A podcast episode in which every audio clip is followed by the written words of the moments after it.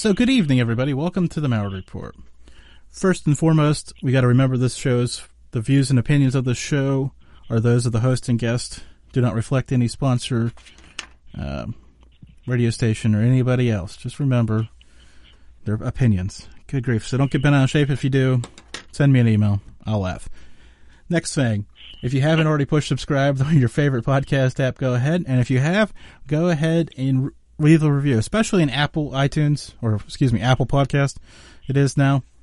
Uh, next week, I'll probably I'm going to start reading my favorite one that got left out during the week. So if you're over there on the uh, Apple Podcast, go ahead and le- write up a review for me and leave it there.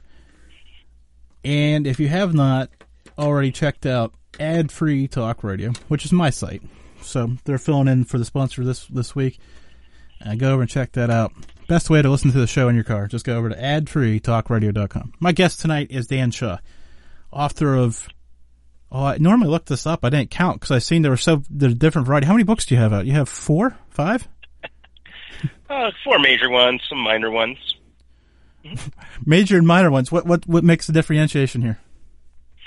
Well, some of them are, I would say, your full book length, and others are more mm, like report, monograph length, uh, areas of special interest, regional guides to vortexes, paranormal places.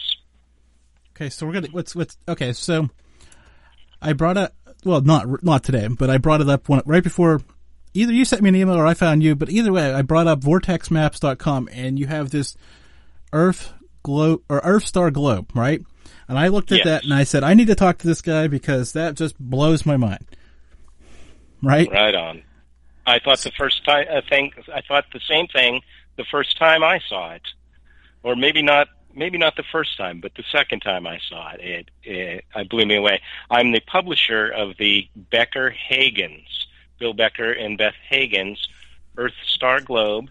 It's a world map that folds up into a globe, and it shows the Earth grid, the natural geometry of the Earth. It's been featured in a number of books, so uh, your uh, listeners may uh, be familiar with the Earth Star Globe, but if not, they can head over to vortexmaps.com and they can have some visual uh, aids while we have our conversation. As I say, if if they haven't seen it, they need to see it because, well, I'm sure you're aware of the flat Earth situation, right?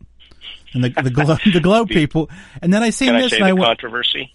yeah, well, okay, you could say it. I won't say it. I I, I believe the Earth has more of a round. I don't believe it's flat, 100 percent flat because I've yet to see an edge. Of course, I'm not a world traveler. But I, I think today, in the day and age of all the selfies, I'm pretty sure somebody would have walked up to an edge and took a picture by now. Yeah, I'm kind of more inclined to think it may be hollow than than flat. Well, hollow makes an for an interesting thing, doesn't it? Let's just Uh, think about what we could do if we actually got down there to the hollow point. We could transport things a lot quicker.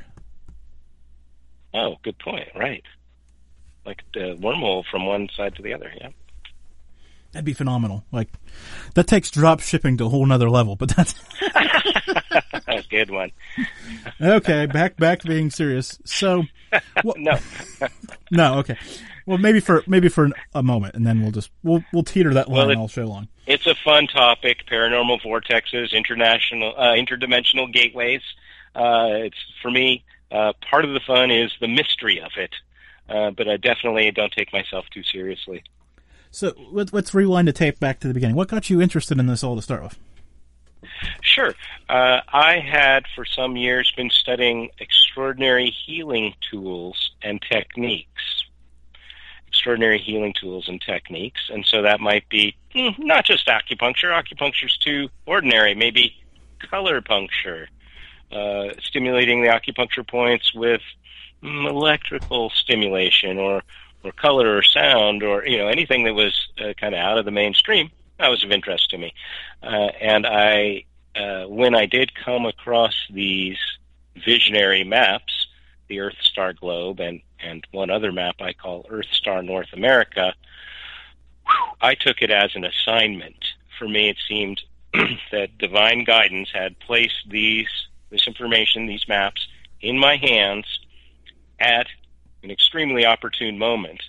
And by opportune moment, I mean days after my separation from my wife and two young children. So, in this moment when I was in crisis, the people who were hosting me happened to bring out these maps, and uh, it changed the course, the direction of my life. I would say forever. That was some 20 years ago or more. So I recognized it as a kind of extraordinary, these vortex maps, visionary maps, as a kind of extraordinary healing tool. Yeah, I can imagine. But 20 years ago, I'm Mhm. uh, I, I don't want to date that, but I know this is the reality of it, right? We could. I'm old enough to know that there was a time where I just couldn't Google it.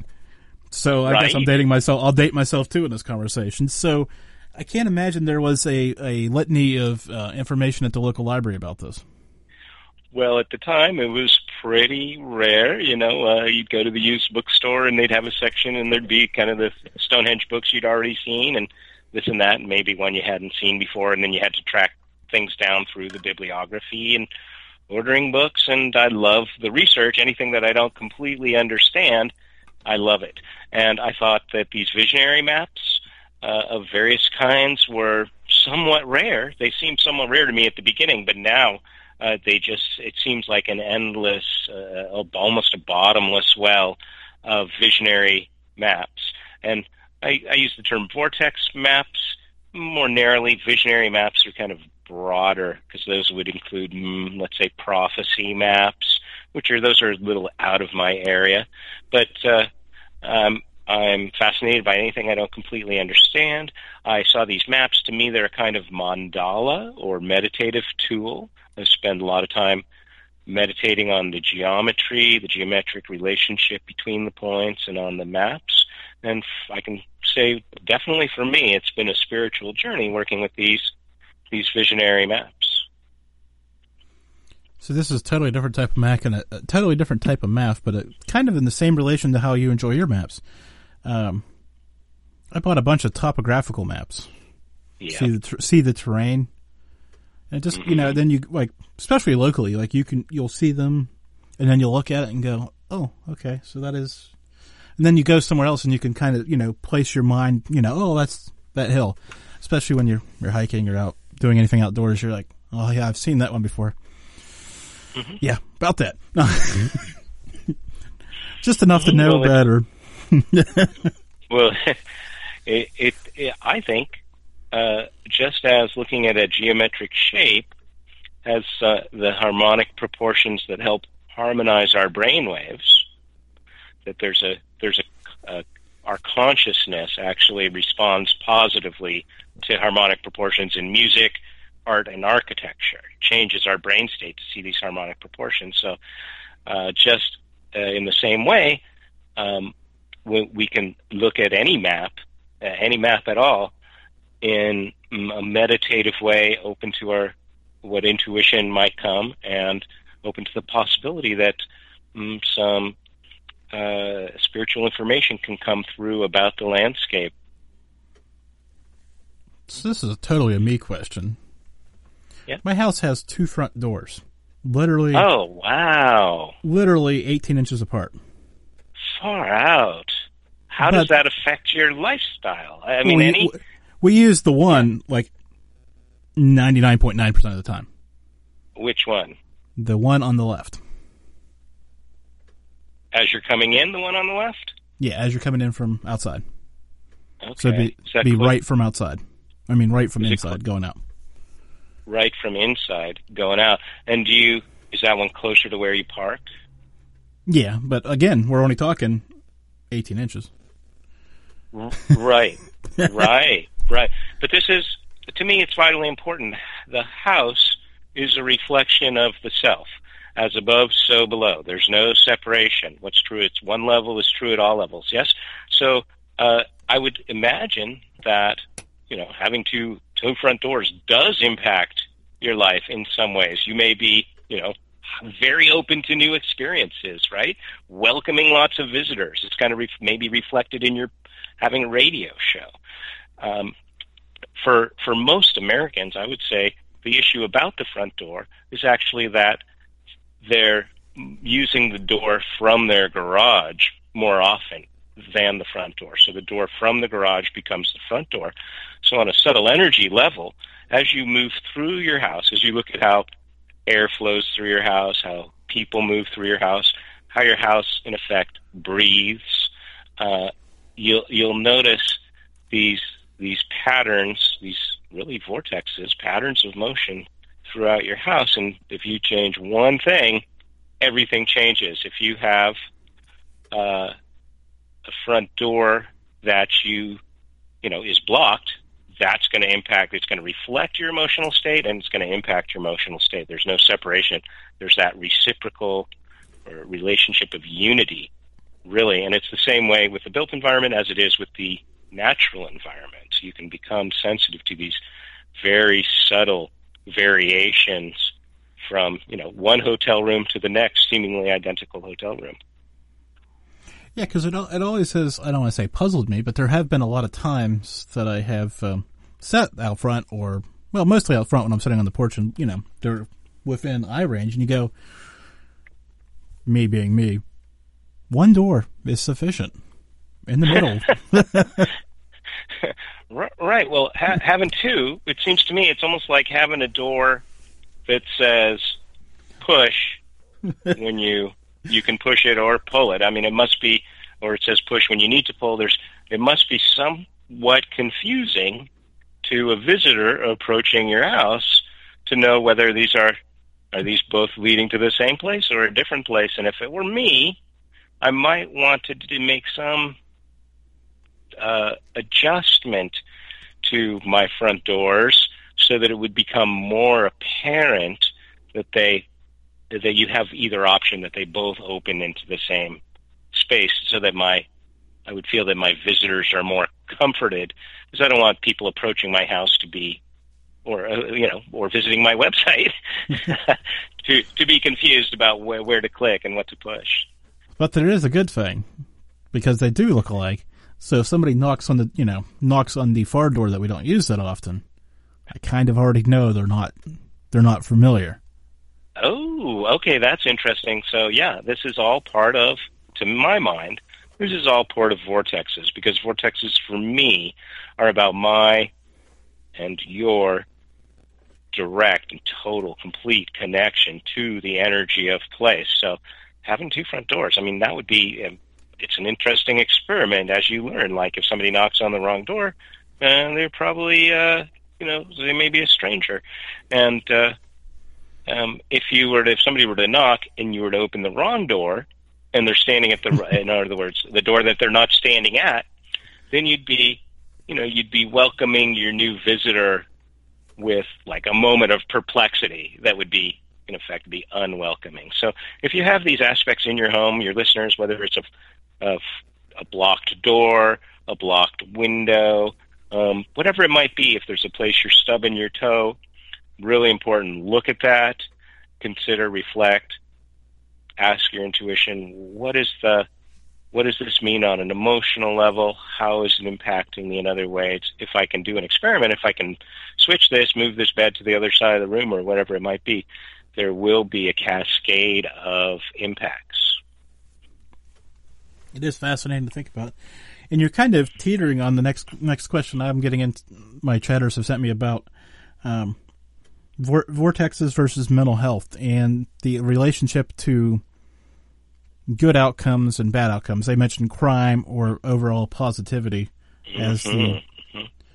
So, is there a relationship? I'm, I'm, now I have heard kind of you've led me to this point of believing yes, there is, but mm-hmm. how do we manipulate that so there's more good energy good things happening than bad things because I'm not explaining that. oh, you, you, did perfect. There's uh, just the other day I heard a neurologist talking about how he had outfitted groups of uh, walking tours with a, like a Fitbit to measure their perspiration as they walked around a, a few city blocks.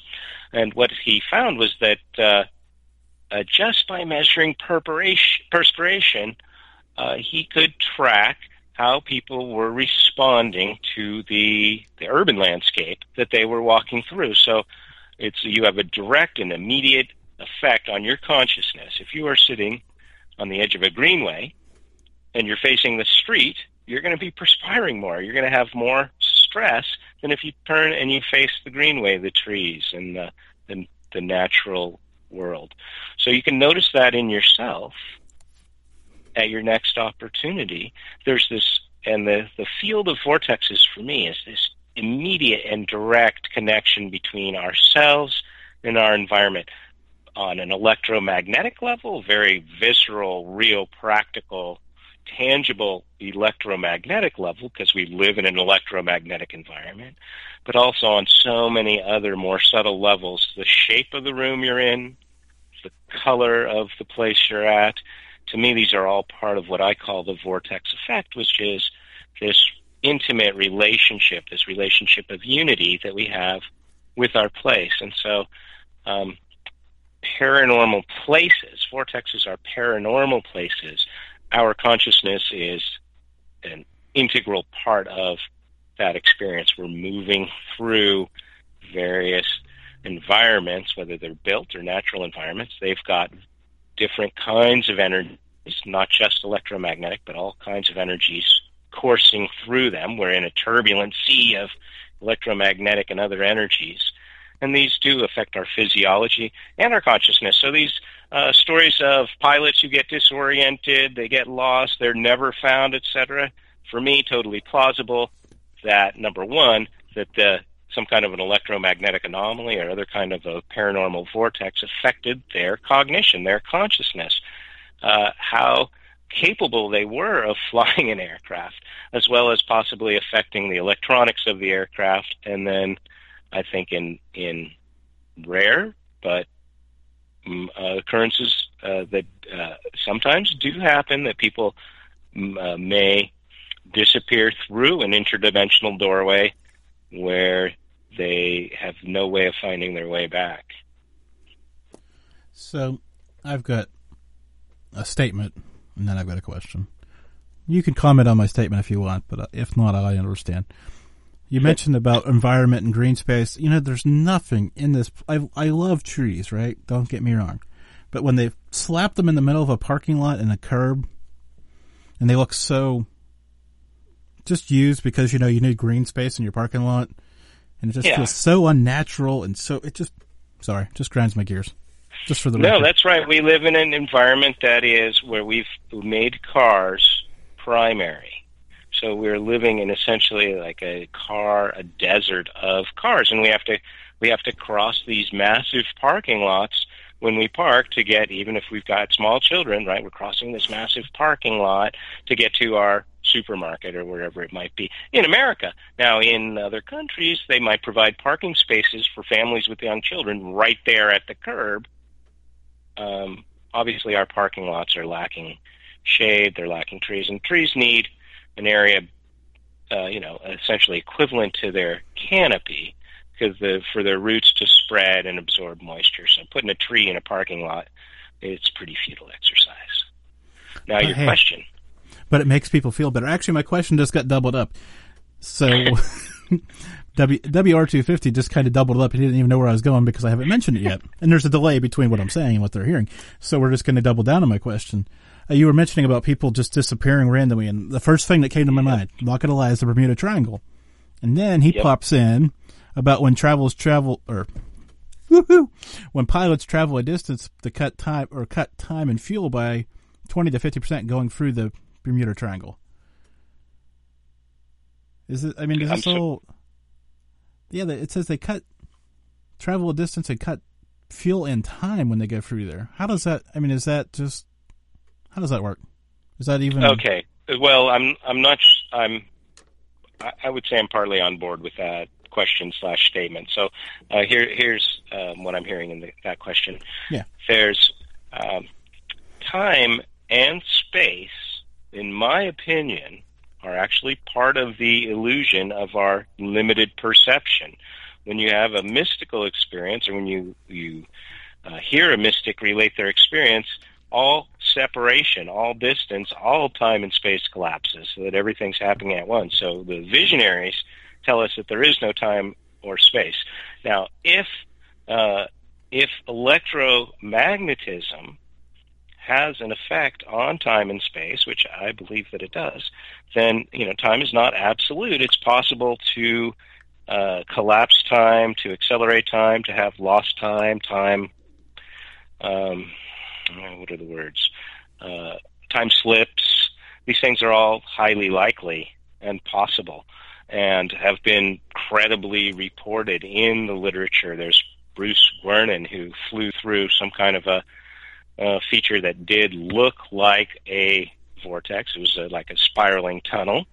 Uh, pilot in the Bermuda Triangle area, and he lived to tell about it, which not everybody does. But there's there are profound geophysical forces at work in the area of the Bermuda Triangle. Long list of them, long list of contributors to the electromagnetic field. So it's a highly uh, dynamic, turbulent place electromagnetically, and to my mind, entirely possible. One, for instruments to malfunction, but also for people to have time slips and to either have lost time or to gain time. And Bruce Gernon claims that he gained time and that he did travel a distance that would have been impossible under ordinary circumstances. So is that the most famous place that we that that you've come across that I'd, I'd know off the top of my head? Or I mean, you mentioned Stonehenge earlier. Well, yeah, the Bermuda Triangle is the poster child of vortexes, but it is just one of numerous vortexes that are distributed around the world in a geometric pattern. Uh, the Earth-star globe is based on the geometry of the icosahedron and the dodecahedron. Yes, so these two simple platonic, so-called platonic geometric shapes, they're a pair. They're, they nest perfectly. One has points where the other has faces. So you combine those two, now you've got these 62 points around the world. They're not all the Bermuda Triangle, but they're the same and similar, really. There's no separation between them and the Bermuda Triangle. They're in this geometric net or pattern around the world, a grid pattern. And they're essentially everywhere. It's, it's something like you could say fractal in that there's there's self similarity in the patterns as you zoom in. So, right where you are sitting now, uh, in your home, in your neighborhood, there are places where the electromagnetic energy, for whatever reason, it changes from one location to another. Maybe it's ore and mineral deposits underground. Maybe it's a river flowing by, a body of water, uh, any of these various components of the electromagnetic field. As you move from one into the next, there's going to be some subtle perhaps, but profound physiological changes in your body. I would say measurable, and then other more subtle uh, changes in your body. So you you might in the past have been able to feel crystal energy or magnet energy or the energy of a Reiki heal or something like that. If that's the case, and even if you haven't been able to feel those kinds of subtle energy, you may still be able to feel the energy of the place actually, in some places, actually welling up out of the ground like a spring, only a spring of energy rather than water. Does that make sense? Yeah, it makes sense. I got you. I'm following you. Um, yeah. So the, my chatters are talking about the vortex in Alaska, and apparently uh, I've yep. been out to lunch and missed that all. I mean, uh huh. yeah, Great, so, thank you, chatters. Uh, I'm well, on my actually, way couple, now oh, to wait, Anchorage. Wait. Actually, well, hold on. I've uh, Cat Ward that has had. I can't talk tonight. Cat Ward had you on Paranormal Heart, and Brian Bowden yep. had you on his show. So they're both in there. Yep. So they're. I, I don't want to say they're throwing me softballs to throw to you, but they're. I think I think they are but I, I, think they they have a genuine interest because they're they're sitting here saying that you were one of their favorite guests, and they're glad I'm having you on finally. Because oh, very so. kind. Yes, there's never enough time. The Alaska vortex. If I jump right into that, yeah, go ahead. Is, back uh, on t- back on task. No. yeah, it's an area that is notorious for disappearances, and I don't agree that the the triangle that's been identified in the popular literature is kind of an awkward triangle. I'm not necessarily on board with that, but I have appeared on the History Channel on Brad Meltzer's Decoded, season two, episode 13, about the Alaska Devil's and Triangle. Hit pause for a second. Brad, I want you on the show. Your PR lady says, You're too busy. I know you've got an hour. Press play. Go ahead. Sorry. Do it, Brad. uh, so yeah, so Brad had a show called Decoded. They were doing the Alaska Triangle. I had an opinion that yes, could be vortexes. So I have looked into the uh, alleged Alaska Triangle, and there are definitely grid points that are significant, and a lot of geophysical processes going on, and, and uh, turbulent and, and dramatic electromagnetic field there. I'm headed from here, which is Seattle today, to Anchorage in a couple days, and then Homer to do a couple presentations and some research on the vortexes in Alaska. As I say, they're everywhere, and wherever you have a dramatic landscape or a change in elevation, uh, anything like this, you can be aware there is this electromagnetic field going on, and maybe you can sense it in some subtle ways in your body. I get a tingling in my face sometimes, third eye. Uh, some people will use um, pendulum or dowsing rods in order to sense these energies and then to help uh, you uh, maybe organize your home office or, or to adjust the energy on your property. That's something I do as well. So I'm, I'm not I'm not trying to challenge you, but I just want to. I'm just curious about Please. how this all plays off. We're we're saying these vort, vortices, in, especially Alaska. What's the, we're just gonna cue this around this one for a minute. But I mean, Sure. Alaska. I mean, people could wander off and just, you know, Right. bear right, get eaten by a bear. Yeah. Yeah. So how are we confirming that it's these vor- vortices versus just my friend Smokey the Bear? Right. Well, I'm I'm not proposing that every disappearance is is based on a vortex. That's I know. not not my way at all. I've experienced some miracles in my life, and after being introduced to these visionary maps, I went out and got a bachelor's of science in geography so that I could better understand and explain these ideas. So I have had some paranormal experiences in my own life for sure. But there are, if I if I've been asked, is there an indication that there could be vortexes going on in Alaska? And of course, it just seems like there's every indication in terms of you've got the dramatic landscape, you've got the uh, oceanic plate subducting under the continental plate there, pushing up those mountains, creating the volcanoes.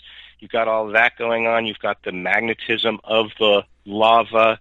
You've got a certain geometric relationship between a certain point in Alaska and the Great Pyramid in Egypt, which, um, if you were to inscribe a square inside of the Earth with one point on the Great Pyramid, and then the line up and over the pole, you'd come around to essentially at uh, 90 degrees out of a 360 circle. You'd come to a certain point in Alaska. So you could argue that there's a point in Alaska which is geometrically related to the Great Pyramid.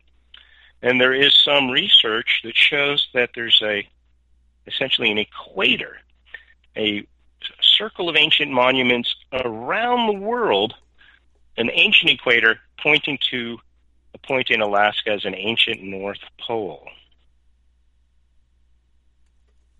Hmm. You'll need a minute maybe to digest. all Yeah, there's a lot of. in- uh, I'm still holding the globe website- and draw, holding the cube in it, trying to. I'm like Alaska. yeah. Yeah, it's highly visual, but if you go to vortexmaps.com, you'll see some information about there, et cetera. And I'll be coming out with one of my monographs, uh, the Alaska Vortex Maps. After I've been there, talked to people, been on the landscape, I'll be uh, selling this as an ebook through vortexmaps.com for a couple bucks. So, now this this is a half baked question, but I'm going to ask it. So you have you have a major major one, and then the area surrounding it has a bunch of minor ones. Yes, there's there's I would say everywhere is a vortex in its own way. You could be in the plainest, most undifferentiated landscape. I don't care if it's, you know, the Great Salt Flats, whatever it might be.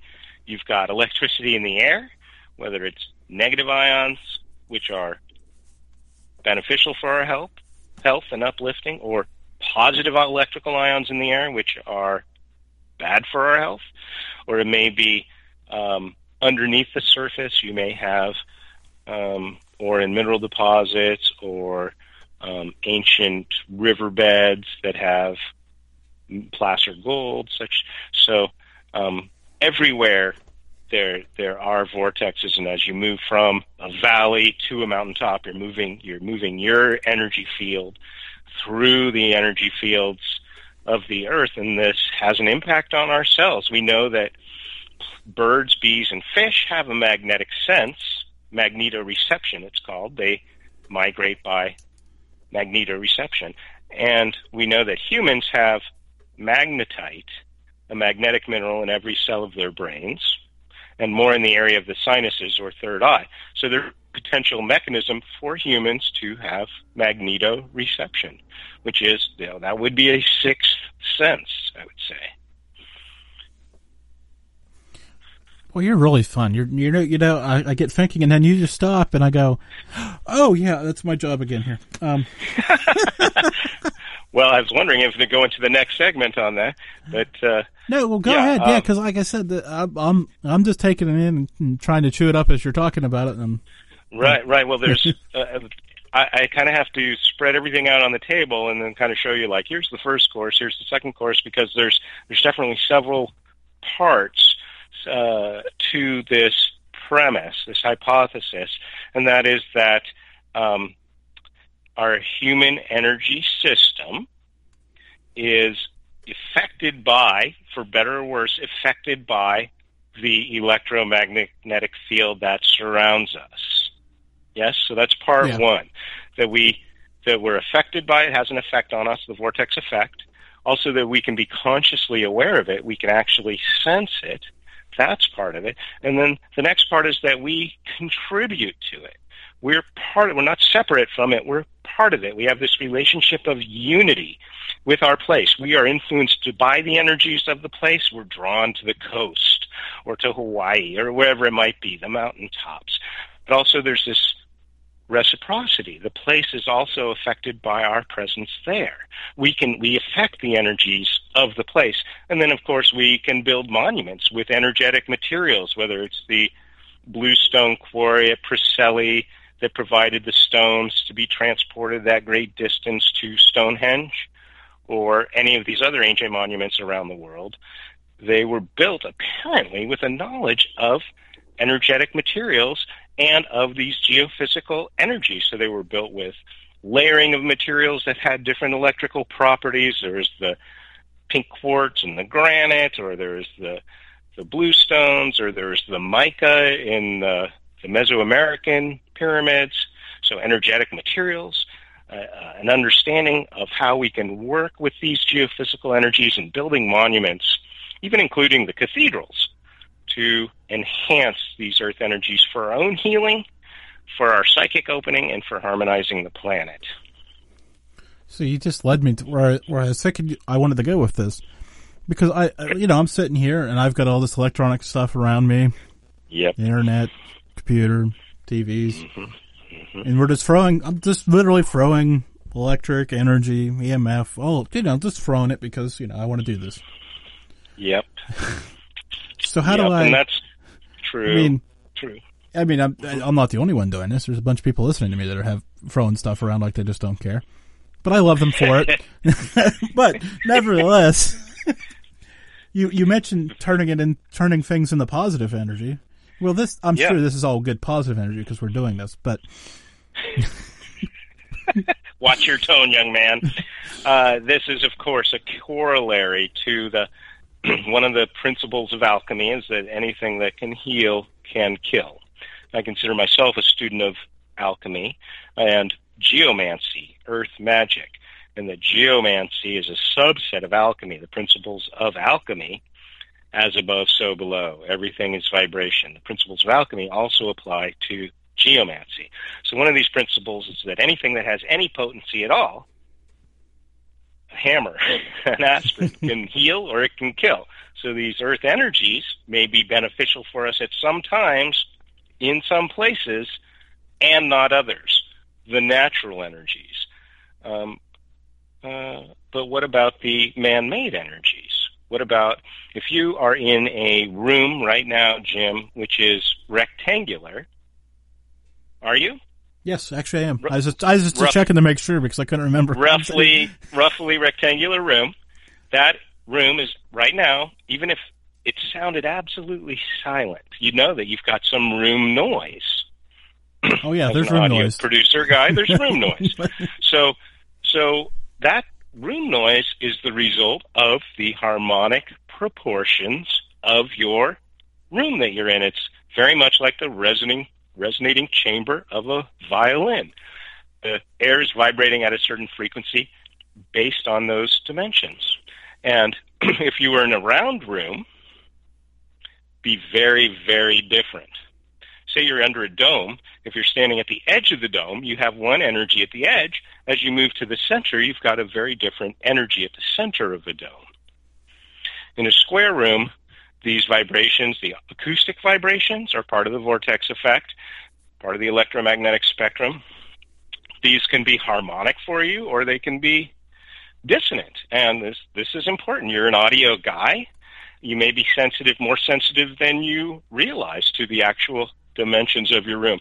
But in terms of electromagnetism, of course, um, we're interfering with the natural, let's call it the naked or, or pure, unadulterated electromagnetic field of the Earth. We're creating, in effect, electromagnetic pollution. And, you know, it's not even going into the whole 5G controversy, but from my standpoint, uh, any kind of artificial or man-made field has the potential to take us out of our natural God-given harmony. In fact, uh, I'm sure there are folks who are specializing in electromagnetic weaponry. We have some of those, and uh, these other chaotic energies in our environment can't be good for us either. So, uh, this is part of my work. I, I uh, do assess uh, the electromag- the man-made electromagnetic pollution as part of what I do for people in harmonizing their space. And there are uh, things you can do to to alleviate those electromagnetic stresses. Um, you probably don't need your Wi-Fi router to be the strongest possible signal. You're probably sitting pretty close to it. Maybe you could rearrange the antennas or use only one antenna or use the low power setting or put it on a timer so it goes off at night. And perhaps you'll sleep better if you do that. And then there are other, you know, if you have an electrical meter on the other side of the wall from your bed, mm, you might want to move your bed farther away. You can get a tri-field meter to read those kinds of electromagnetic pollution kinds of fields. So those man-made fields, yes, it is a vitally important component of what we're experiencing here and of, of my vortex work. Okay, so because we're already almost 40 minutes in, and I know Yes. this next 20 is going to just go, we're going to fall Sure. off a cliff. Uh, you've, men- you've mentioned vortexmaps.com, but I'm going to give you the opportunity here to give me that nice, clean Yep. promo for yourself. Okay. Now? Yeah, go for it. Okay, I'm Dan Shaw. I'm the Vortex Detective, and I invite you to contact me either my website ask at danshaw.com or through vortexmaps.com. When you send me an email, I'll send you a free ebook on paranormal vortexes, and I will answer every email. Yes, he does, because that's how he got on the show. right? Okay, so Brian Bowden is begging me.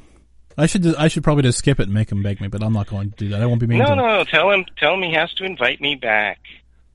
Well, he wants wants me to talk about Gordon Vor. I need to Golden learn how to Vortex. talk. Gordon, Golden Vortex. Vortex. Yeah, yeah, yeah. Sure, for me sure. to say. So, Brian, happy to come back on on on your show, Brian. Uh, the Golden Vortex is a device, a pendant-size arrangement of magnets invented by my co-author Nick Nelson, which seems to replicate, in some degree, a natural vortex. So, not to muddy the waters here, but after studying magnets all his life, hoping that uh, he might build a magnetic motor, uh, Nick has uh, found that uh, a magnet doesn't just have two poles, but each of those poles has a number of different domains. So Nick understands magnets uh, perhaps in a more subtle way than most people. He was able to create an arrangement of magnets which effectively creates a vortex. That's called the golden vortex. And he intended it for healing purposes. It's available from uh, vortexmaps.com for about 50 bucks. And people report all kinds of beneficial health effects from the golden vortex. Nick himself had um, tinnitus, ringing in the ears, and he finds it's only relieved by being at a natural vortex. Um, however, I've got another friend with tinnitus. He finds that the golden vortex device does actually change the volume frequency of the ringing in his ears. So uh, it's guaranteed for 30 days. It does uh, seem to help people's health in many ways, and it does seem to recreate this effect of vortexes, which we call the shrink and grow effect. And if you and a friend are on a level surface, a couple feet apart, one of you, if you stand on a north-south line, Jim, face your friend, face each other, notice where you're standing. Notice how that person looks to you as they're standing there. Say you're at the north, they're at the south. Just stand, look at each other, notice how you look. Notice where you're standing. Change places then. Step into each other's footprints, again on this north south line, and compare how it looks once you've changed places. You may find, especially at an energetic spot, uh, if you've got a, like a favorite magical little place in the woods or something like that, level spot as you possibly can, you may be able to visually see a shrink and grow phenomena. It's visible to the participants, it's visible to an observer, has nothing to do with forced perspective or any kind of ordinary optical illusion. We see it at these genuine vortexes around the country that are open as tourist attractions. There's eight of them, including the Santa Cruz Mystery Spot. They show this thing called the Shrink and Grow. You can see endless photos. Uh, my website YouTube of people doing the shrink and grow phenomena. I was a tour guide at the Montana Vortex for three seasons. I've done this shrink and grow demonstration experiment hundreds of times, hundreds of times. And I will tell you, it is not replicable in that it does seem to be different every time, depending on the cycles of the place and the individual. We get different results, but that's something you can try at a natural vortex and it's something we can replicate with this device called the Golden Vortex. Uh, and I love you. You're not good for business, but that's what I need. Um, love you too, Jim. Brian mentioned that he. I don't. I don't want to go into the details. Uh, it's not my place, to, but he's yeah. dealing with a loss of a loved one, and he'll be back to you shortly as soon as he gets himself oh, gathered. Okay. All right. So, well, I'll just say we we have a we have a name. What what do, what do we call an hour on the Jim Malliard show on the Jim Malliard report? The Malliard report. Yeah. We call an hour would be a good start. Yeah, I've heard that a lot, and that's why that's why I like it because it's a good right start. And and yeah, no, if brilliant. people get tired of waiting for me to bring you back, there's other great shows out there. They can go listen to them, and oh, I can bring you back and pick up the conversation. Right. A lot of great stuff. Okay, so this right. Well, I'd love to pick it up, and again, uh, you know, your listeners can contact me directly too. I invite them to. So this question comes from another one of these people that should contact you and just ask their own questions. But since I'm in front of the microphone and have you, apparently it's my night to, to pick up the pieces for people. This from, comes from Kat Ward. Um, she was recently on a paranormal investigation, and she encouraged encountered on the property that she felt like she was walking through Jello as she was uh-huh. getting closer to a electric fence. It went away after a few hours. Could she have been sensing a vortex? I would say yes. Though people generally often respond uh, or sense these energies as heat or coolness. It could feel like a push or a pull on the palm of your hands. If you're using the palm of your hands to sense the energies of the ground, you can kind of walk across the ground and just hold your palm above the ground, and you may see if you sense a change in energy. Some people get tingling, like pins and needles, and so that getting closer to an electric fence, that's a brilliant description. And uh, uh, it's important for, I think, um, I, I feel it's important for your listeners to be aware that if they sense a change in their emotional state or in their um, energy level or how they're feeling, um, that they can't necessarily attribute to something going on in their environment, that they might just remind themselves that it may be attributable to the place itself. Uh, place carries and holds energy and emotion. There's a reason why people visit graveyards and battlefields and battleships and etc. There's a reason places hold energy. There's a reason somebody thinks that they can make a million dollars by reselling Trump's childhood home or uh, uh, the a space suit that was worn by some or a baseball card that was signed. We have a belief that things hold energy, and when you tap in on an energy level, on a subtle level, you can read the energy off of things. And you may be picking up, if you're what I call a bad empath, you may be unwittingly picking up the energy of people around you or from the earth itself. Maybe there was something um, tragic that happened at a certain place. Sometimes people move into a house where there was a contentious divorce, and that energy remains, and it's important to bring in somebody who's sensitive to these energies to work with them, get that energy out of the house so that that's not vibrating in on you and your relationship. Yeah, there, there's often places that I walk in and go, "Whoa." Uh huh. Yeah. See, I'm one of these people too. I don't know if that's Uh, good, do you bad, have any techniques? Do you have any techniques for for dealing with that? Do you to strengthen your aura or smudge or do you have any, Well, I, I, I mean, uh, drums or depends on you know where I'm at. Obviously, if I can't just get a light and sage everywhere I go. I mean, right? that'd be fun though. I probably would get asked back a lot of places if I just did that. this might be the new. Dude. It's the new gym. Wait, this might wait, wait. This might work. Um, no, no. You, you know, as you feel this bad energy, you kind of, for the lack of a better explanation, put the guard up and just try to keep keep out what's there and get done what you're doing there and get out of there. Right. Well, there are techniques of psychic self defense. Uh, generally, people um, can easily learn to uh, enhance their aura, their energy field through breathing, visualization, uh, movement. There's an, an infinite number of ways, really, to strengthen one's aura. And uh, this electromagnetic mm, cocoon that we're in can be damaged even by just harsh words. So uh, you can learn techniques of psychic self-defense to strengthen your aura, protect yourself from these uh, influences, these external, so-called external influences. And uh, WR250 in the chat room just mentioned psychic vampires, which I, I'd Mhm. imagine that is probably the greatest threat to humanity.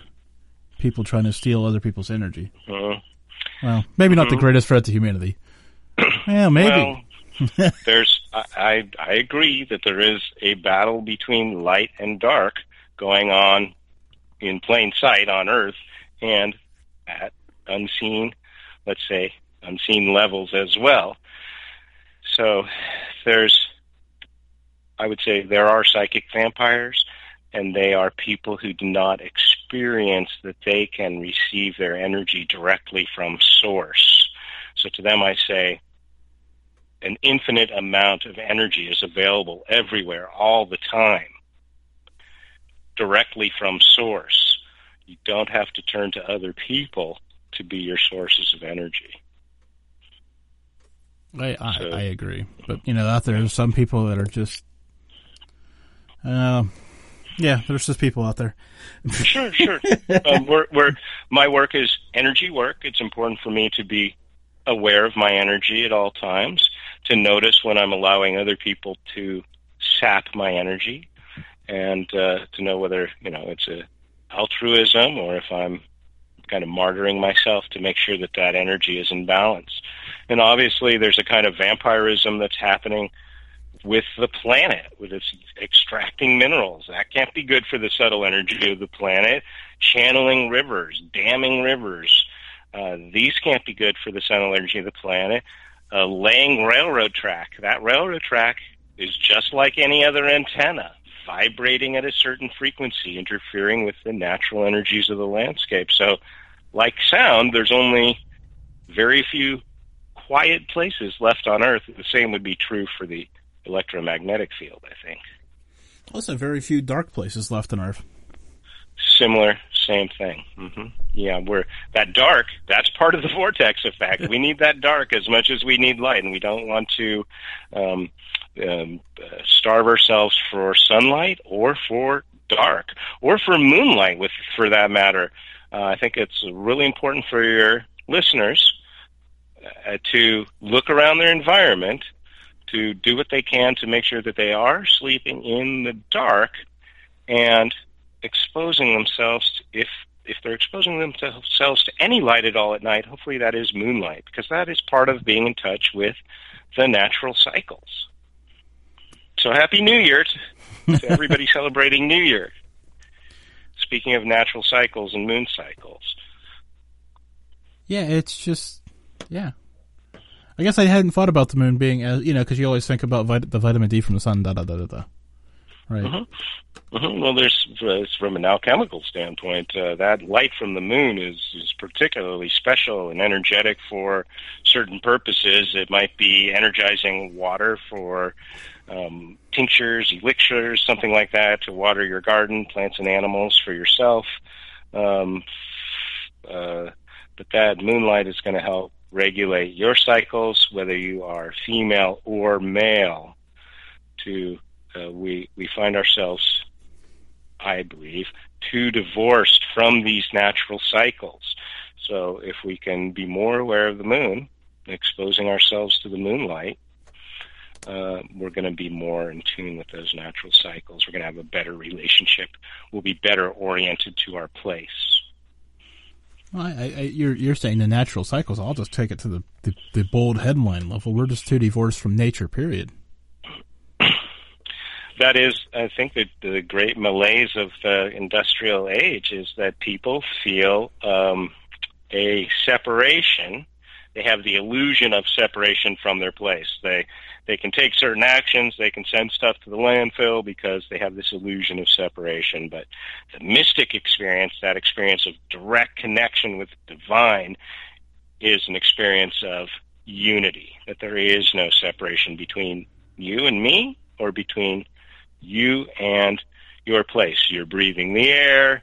You're maybe leaving some DNA around in various ways. You scrape against a tree, you leave some skin cells. You're leaving part of yourself in the place, and you are taking some of the place, every place you've ever been, you are bringing that with you. You're carrying that vibrational frequency and that energy. So you, you you're a fun guy and you've studied the maps. So I have a fun question for you. I asked. Um, I totally forgot the guy's name. Robert Quatler, the of the he's the narrator of Oak Island or Oak Island. Oh. And I and I asked him. I said, "I'm going to give you the strangest Oak Island theory that you've ever been given." This is a guy you know mm-hmm. deals with this, and he's like, "Okay, try me." And I said, "Yeah, you know, like he sort of, this is all too familiar to him." And I said, Oak Island is shaped like a duck. And he went, okay. You know, I haven't heard that one before. And I said, I know because because my last name's Malliard, so I get these duck things going on, you know. And gotcha. I seen that one night gotcha. when I was sitting there, laying there watch, watching it on TV, and I put, you know, pushed pause on the TV, and I'm like, that island is shaped like a duck. Okay. Go and the mallard duck has the white little ring around its neck, and if you look right there where the swamp is, it looks like a white little ring going through his neck, right above where it goes out into the head. Brilliant. Okay, that opens up a whole new range of visionary maps, which I love. I'm I'm most interested in geometric maps, maps of, maps of the natural geometry of the Earth, maps of the geometric relationship of ancient monuments, etc.